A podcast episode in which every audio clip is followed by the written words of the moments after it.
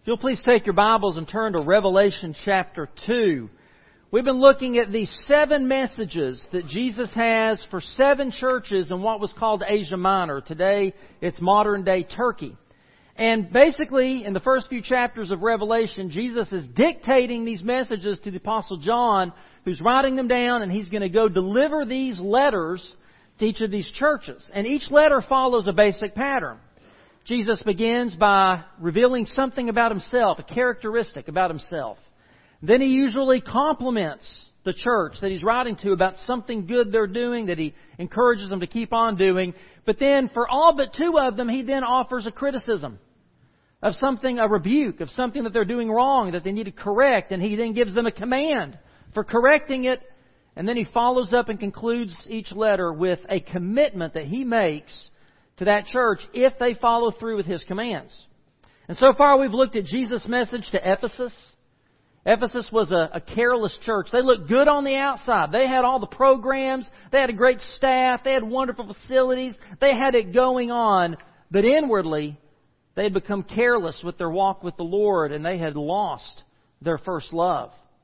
Jesus then wrote to uh, another church we studied last week, the church of Smyrna, only one of two churches of these seven that Jesus had nothing negative to say about.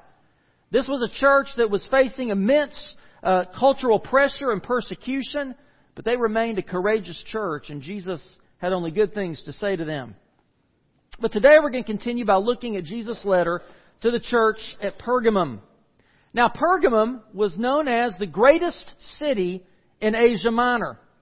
It was an intellectual and religious hub in the Roman Empire. In fact, talking about the intellectual hub there, it originally housed what is, was later known as the Library at Alexandria, Egypt. Those of you remember your, your world history, Alexandria, Egypt, one of the seven wonders of the ancient world was the library there.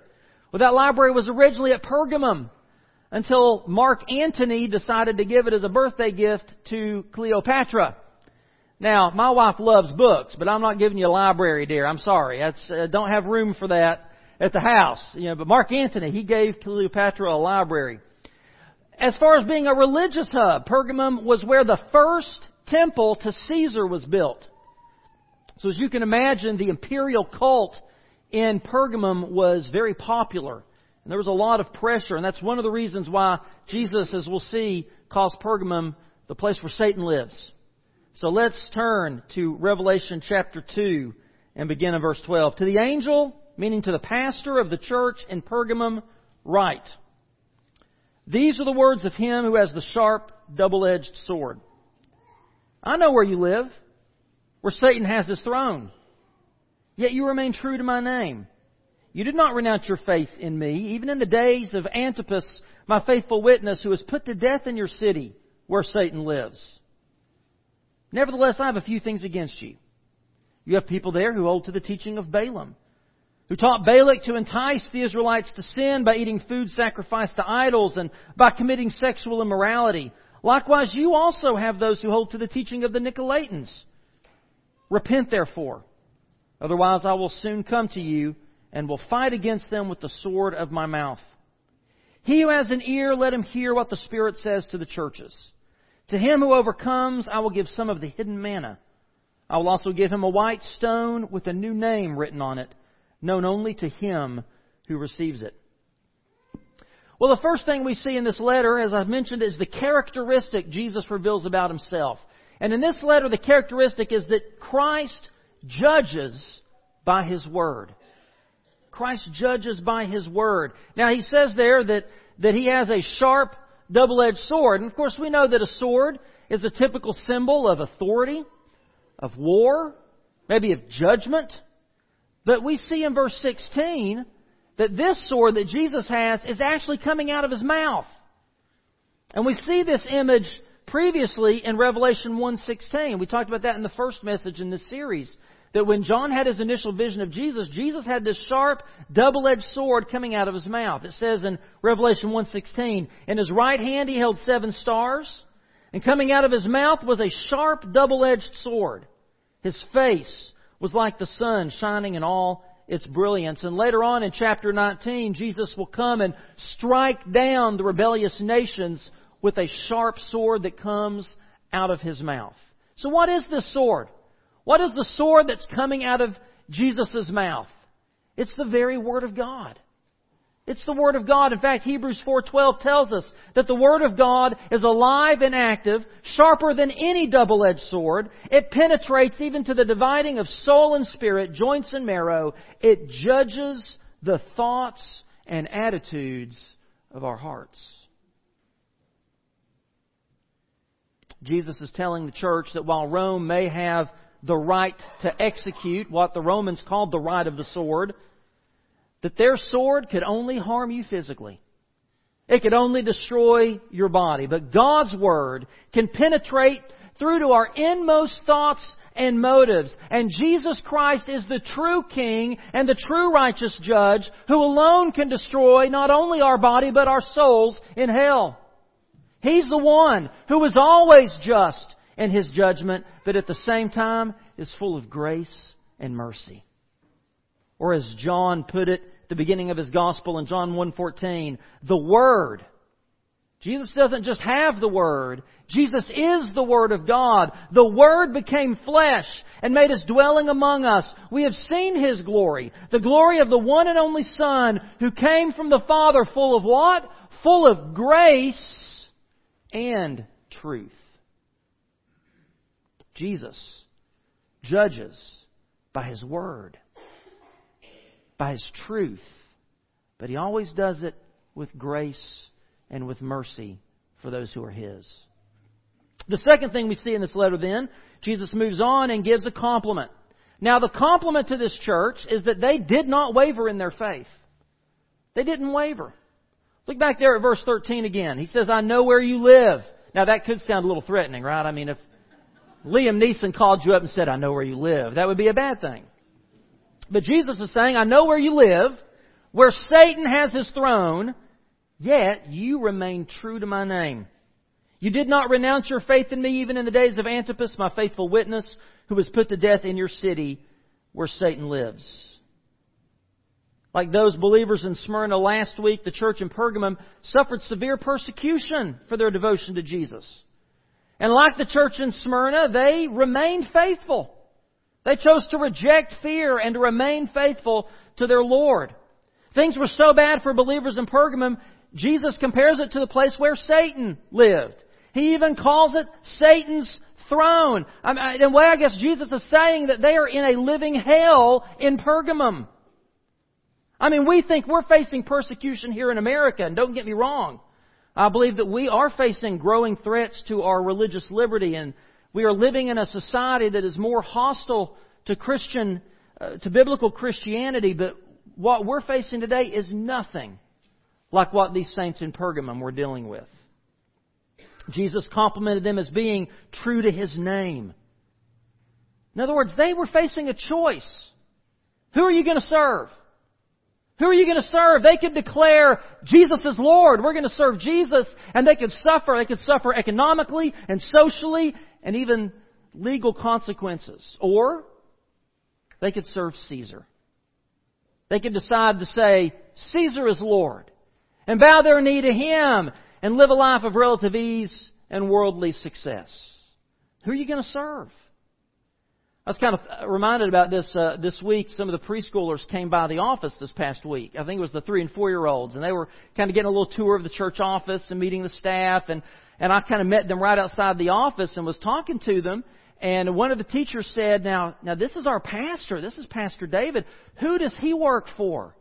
And one of the preschoolers popped up and said, "Miss Jackie." one of our preschool teachers. And I said, "Yes." Whatever Miss Jackie says, I'm going to do. That's right. Who are you going to serve?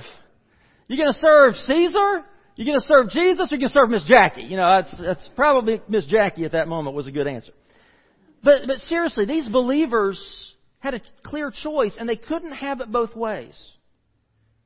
And what the believers in Smyrna last week, what the believers in Pergamum today, what they chose was they chose to live for Christ. They said to live is Christ and to die, if we have to die for it, well to die is gain. They would not bow down and burn incense to Lord Caesar. They feared the sword of Christ far more than they feared the sword of Caesar. Now, one particular member of their church was this man named Antipas. He gets particular praise from Jesus for being a faithful witness because he refused to renounce Christ even at the cost of his own life. Now, it's no small matter for Jesus to call Antipas here a faithful witness because twice in the book of Revelation, Jesus uses that same phrase to refer to himself. Jesus refers to himself as the faithful witness. So it is no small praise that Jesus is giving Antipas here. He's saying that Antipas accurately portrayed the character of Christ in his life and by his death. And in the face of that kind of persecution, the church at large in Pergamum chose to remain faithful. They chose to be true to Jesus' name, even if it meant suffering Antipas' fate. So yes, they are deserving of this compliment from Christ. But, unlike Smyrna, Jesus does have a rebuke for them. See, Pergamum was courageous, like Smyrna, in the face of persecution. But they unfortunately chose to compromise with the world in other areas. You see, they, they, they may have been saying Jesus is Lord with their lips, which is good because it was costing them their life. But they weren't saying Jesus is Lord by their life, by the way they lived. And so we see the criticism. And the criticism is that they compromised. Now, Satan couldn't destroy this church outwardly as a roaring lion, so he decided to deceive and to damage them inwardly as that crafty serpent, whispering his lies. The church allowed false teachers in their midst to influence them with false doctrines and worldly practices. And so Jesus had a sharp rebuke for them. Which just goes to show that obedience in one area doesn't cover over disobedience in another area, does it, parents? Moms and dads. And the same is true for us. So what were these areas of compromise? Jesus points out two. One was that they compromised in their worship. Jesus references the teaching of Balaam. Now you have to go back to the book of Numbers in the Old Testament to understand what Jesus is talking about. You may remember the children of Israel, they have, they have, they're wandering in the wilderness. They've left Egypt, headed for the promised land, and, and they didn't trust God to go into the promised land, so He's got them wandering around. And they, they come near this part of the region that was inhabited by these Moabites. And there was this Moabite king named Balak. And Balak hired this false prophet named Balaam to go and to put a curse on the children of Israel. But God wouldn't let Balaam do it. Balaam would try to speak a curse and instead he'd speak a blessing. And he was frustrated. Balak was frustrated. But God would not allow him to curse Israel. But Balaam really wanted that money. He wanted Balak to pay him. So what he did was, is he taught, this is what Jesus is saying here, Balaam taught Balak how to entice the Israelites to sin. We can't curse them from without, just like Satan couldn't destroy this church from without by the power of Rome, but maybe we can infiltrate from within. And we can damage their relationship with God. If we look at Numbers 25, 1 through 3, we can see exactly what that looked like. It says, while Israel was sitting, was staying in Shittim, the men began to indulge in sexual immorality with the Moabite women who invited them to sacrifice to their gods. The people ate and bowed down before these gods. So Israel joined in worshiping the Baal of Peor, and the Lord's anger burned against them. The Moabites lured Israel into their cultic worship practices. They bowed down to idols. They participated in pagan feasts. They committed sexually immoral acts with temple prostitutes. And they convinced themselves that they were just being neighborly. They were just trying to appreciate and fit in with a different culture. You know, they were just trying to be relevant. But it was a fatal compromise. And in the same way, some of the members of the church in Pergamum thought, yeah, there's nothing wrong with being tolerant and accepting of the Roman religion. I mean, what harm in there is there in putting a little pinch of incense on the altar to Caesar and bowing our knee and, and you know, just pledging our allegiance as good citizens of Rome? What harm is there? But Antipas refused such compromises and was martyred for it. And others in the church chose to take the easy way out and just conform to the culture. I mean, that kind of compromise could make life easy for you. You could get in good with the trade guilds. You might got, get invited to better parties, and you certainly would avoid any legal repercussions from Rome. Yeah, they might have gained that, but you know what it cost them? It cost them their crown and their testimony. They abused God's grace and their freedom in Christ by indulging in pagan worship practices. And sadly, the believers in Pergamum that didn't compromise, they tolerated it. They tolerated these false teachers in their midst. They did nothing to rebuke, to expel from their congregation. They did nothing to stop this corrupted worship of God in their midst. Churches today face similar temptations to compromise. I mean, we may not burn incense to Caesar or eat meat sacrificed to idols or engage in sexual immorality, but a lot of Christians today flirt with worldly practices and priorities in their worship. We need to ask ourselves some pointed questions. We need to allow the sword of the Lord to penetrate our heart and our soul. Who or what are you glorifying in your worship? Is it yourself? Is it how worship makes you feel? Is it the nostalgia of past worship experiences? Is that what you're glorifying in worship? Who gets the spotlight in your worship? Is it yourself? Is it the pastor? Is it the choir? The instrumentalists? Who is the focus of your worship? See, too often worship becomes about idolizing the past. Traditions and styles and methods and, well, that's the way I grew up. As if that's the end all be all of worship in a 2,000 year history of worshiping God, right? Or is it about idolizing those who lead in worship? You know, worship was good today because the choir sounded good.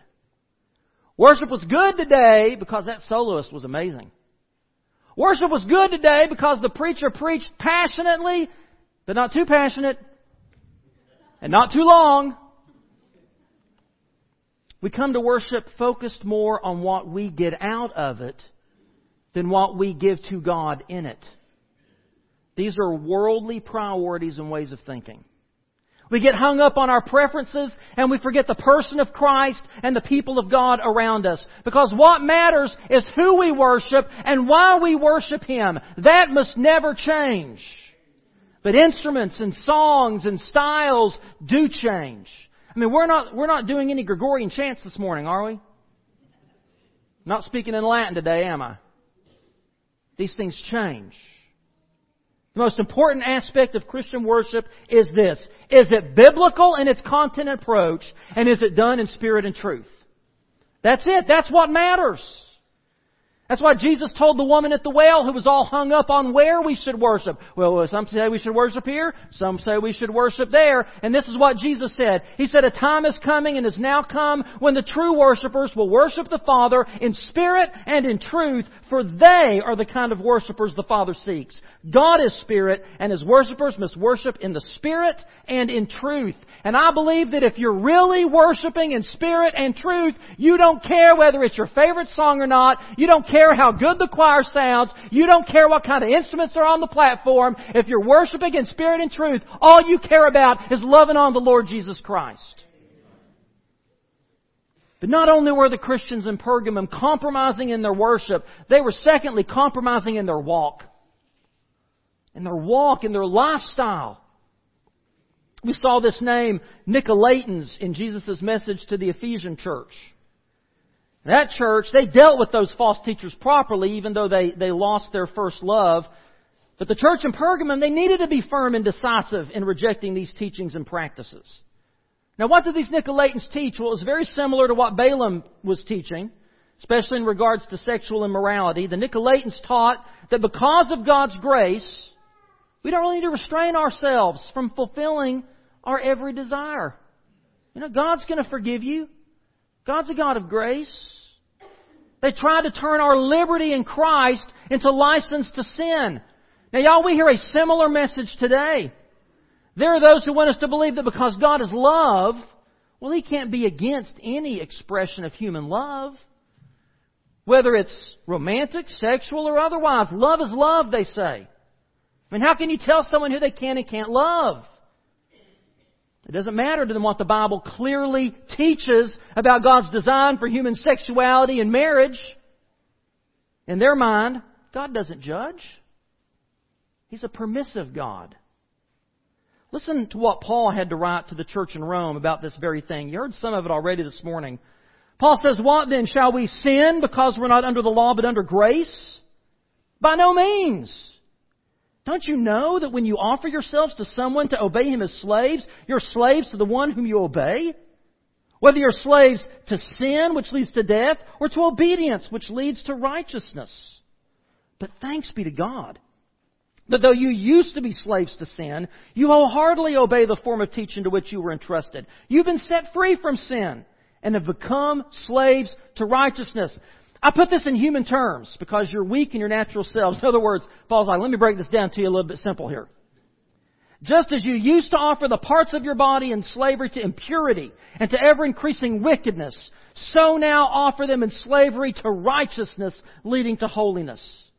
When you were slaves to sin, you were free from the control of righteousness. But what benefit did you reap at that time from the things that you are now ashamed of?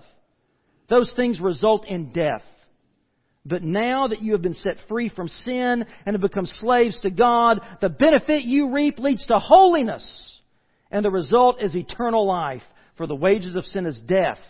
But the gift of God is eternal life in Christ Jesus our Lord. Amen. Paul says, who are you going to serve?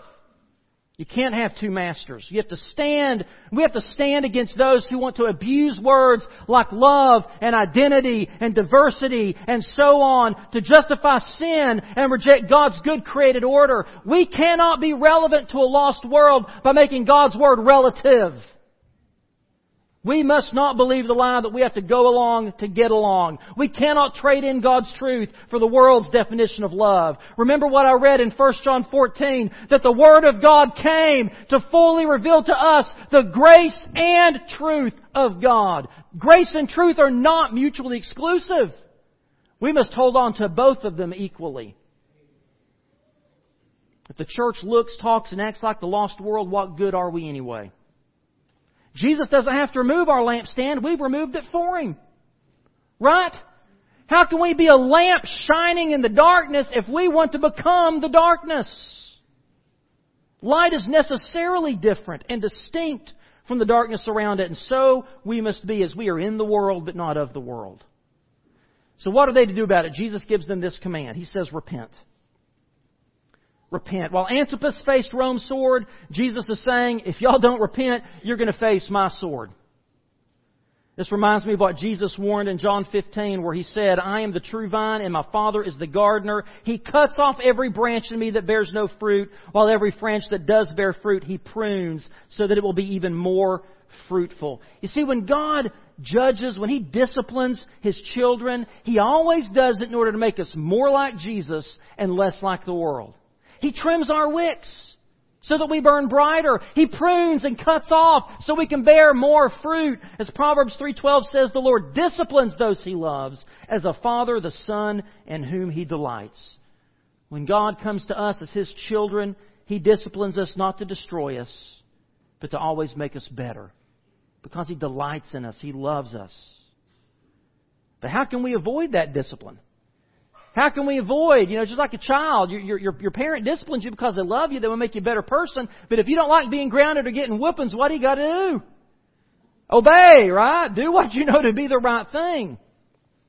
And so Jesus tells them to repent, which means to change your mind, to change your attitudes and your actions. You realize you're going one way and you realize it's a wrong way and you make a course correction and you go the right way. That's what it means to repent. And Jesus gives them that clear choice turn around or face my sword of discipline. But to the church that does repent, Jesus makes this commitment. It's really a beautiful twofold promise. The first is he promises his powerful provision. This hidden manna that Jesus refers to. He says, it's kind of a mysterious verse. To him who overcomes, I will give some of the hidden manna. What does that mean? Well, remember, let's go back again to the Old Testament. Children of Israel wandering around in the wilderness out there. They had no food. They were in the desert. And so God miraculously provided for them this bread from heaven. They would wake up in the morning and there was this white dewy substance and Moses came out and said, yeah, you see that stuff on the ground? Eat it. And they did. I don't know if I could have done that, but they did. They ate it. And they didn't know what it was, and so they called it manna, which means, what is it? So they didn't know what it was, but they ate it. So if you're a good guest, you go to somebody's house, they serve you food, you don't ask what's in it, you just eat it, right? And that's what they did. And God provided for them miraculously. And it didn't matter how much or how little they gathered, it was always enough for the day, which is why Jesus tells us to pray to give us our, this day our daily bread. Manna taught Israel to trust the Lord for their daily needs. And so here Jesus is sort of contrasting this hidden manna with Rome's meat sacrificed to idols. Rather than indulge in what the world offers, we should feast on what God offers for us. Those things that will truly nourish our souls and our relationships as Jesus said of himself in John 6:35, "I am the bread of life. Whoever comes to me will never go hungry. Whoever believes in me will never be thirsty." And as Jesus said in Matthew 4:4, "Man shall not live on bread alone, but on every word that comes from the mouth of God." Who or what are you relying on to sustain your soul? Are you relying on the world's solutions and practices and priorities and promises? Or are you turning to Jesus to feed and strengthen your mind and your heart and your soul and your marriage and your relationship with your children? As a church, are we going to turn to the business practices of the world to, to, to, embrace the world's brand of success? Or will we rely on kingdom practices as found in God's Word? Jesus promises us His powerful provision, but secondly, He promises us His personal presence. The white stone that Jesus talks about with a, some mysterious kind of name written on it. Well, in Roman society, they would give people white stones as sort of like an invitation to a party. If I was going to throw a big party, you know, we didn't have Ticketmaster back then. I would take this white stone, I'd write your name on it, and I'd give it to you. I'd put maybe some kind of a, an insignia on it that I knew this was for me. So you couldn't take it to the Xerox place and have them just copy it onto a different rock, right? You know. So you'd have this this white stone with your name written on it, it would act as like a ticket. And it would go into, you know, a little jar as you walked in the door. What Jesus is saying here is that when we give our hearts to Him, we are accepting His invitation to feast with Him every day. As he says in Revelation 3:20, "Here I am, I stand at the door and knock. If anyone hears my voice and opens the door, I will come in and eat with him and he with me." And when Christ returns, those who have accepted that invitation to become his children will enjoy an eternal banquet with the Lord, as described in Revelation 19. When you come to faith in Christ, it's like He gives you a white stone, an invitation to feast with Him now and forever. And on it is written your own unique name. Now think about that. It's a name that only God the Father knows you by. Uh, you know, if you've ever Googled your name, there's lots of you out there, aren't there? There's a whole lot of David Lamberts out there. You know, my parents gave me the name David Aaron because they liked those names. I inherited the name Lambert from my dad. But God has known me from eternity past. And God knows me, not just any old David Lambert, He knows me as me. What Jesus is saying here is that when we come to faith in Christ, we are answering His invitation to have a personal, unique relationship with Him. God knows you in a way that nobody else does, and we can know Him in a way the world will never understand. Do you know God like that this morning? Have you accepted that invitation from Jesus to have that personal relationship with Him?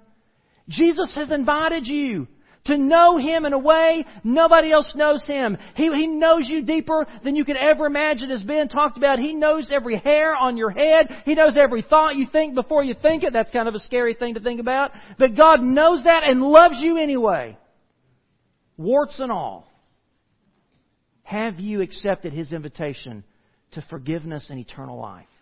Will you be around that banquet table in heaven someday? If not, I invite you this morning to come and to put your hand in the nail scarred hand, to embrace the one who stretched his arms out on that cross to embrace you, to die for your sin and take your shame upon himself that you might know the forgiveness of God.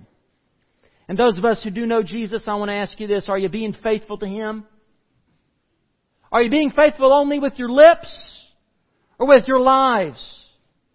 Have you compromised with the world in your worship? In your daily walk? If so, Jesus is calling each of us this morning to repent. Jesus stands ready to deal with you if He has to, but He invites you this morning to come willingly and to lay whatever it is that's getting in the way of your walk with Him at His feet and experience His forgiveness anew and afresh. And finally, word to the church this morning. I just want you to know that so long as I'm pastor here, my prayer is that we would never compromise our walk with Christ by feasting on the rotten flesh of the world. That rotten meat that the world offers us and says this is good is not. And as long as I'm the pastor here, we'll never compromise the non negotiables of the faith for the quick fixes of the world. What is God laying on your heart today? Maybe God is calling you to unite with this church and to help us to be faithful and true to Christ, not only in what we say, but in what we do. Would you stand and pray with me? Father, we love you and thank you for your moving in our midst today, for speaking to us from your word, and we thank you for every one of these preschool families that are here. Father, I just pray that your spirit would permeate this place. Deal with each of our hearts. Lord, none of us in this room are perfect. None of us have it all together. None of us know all the answers. May we cast ourselves at your feet, at your mercy and your grace. In Jesus' name we pray. Amen.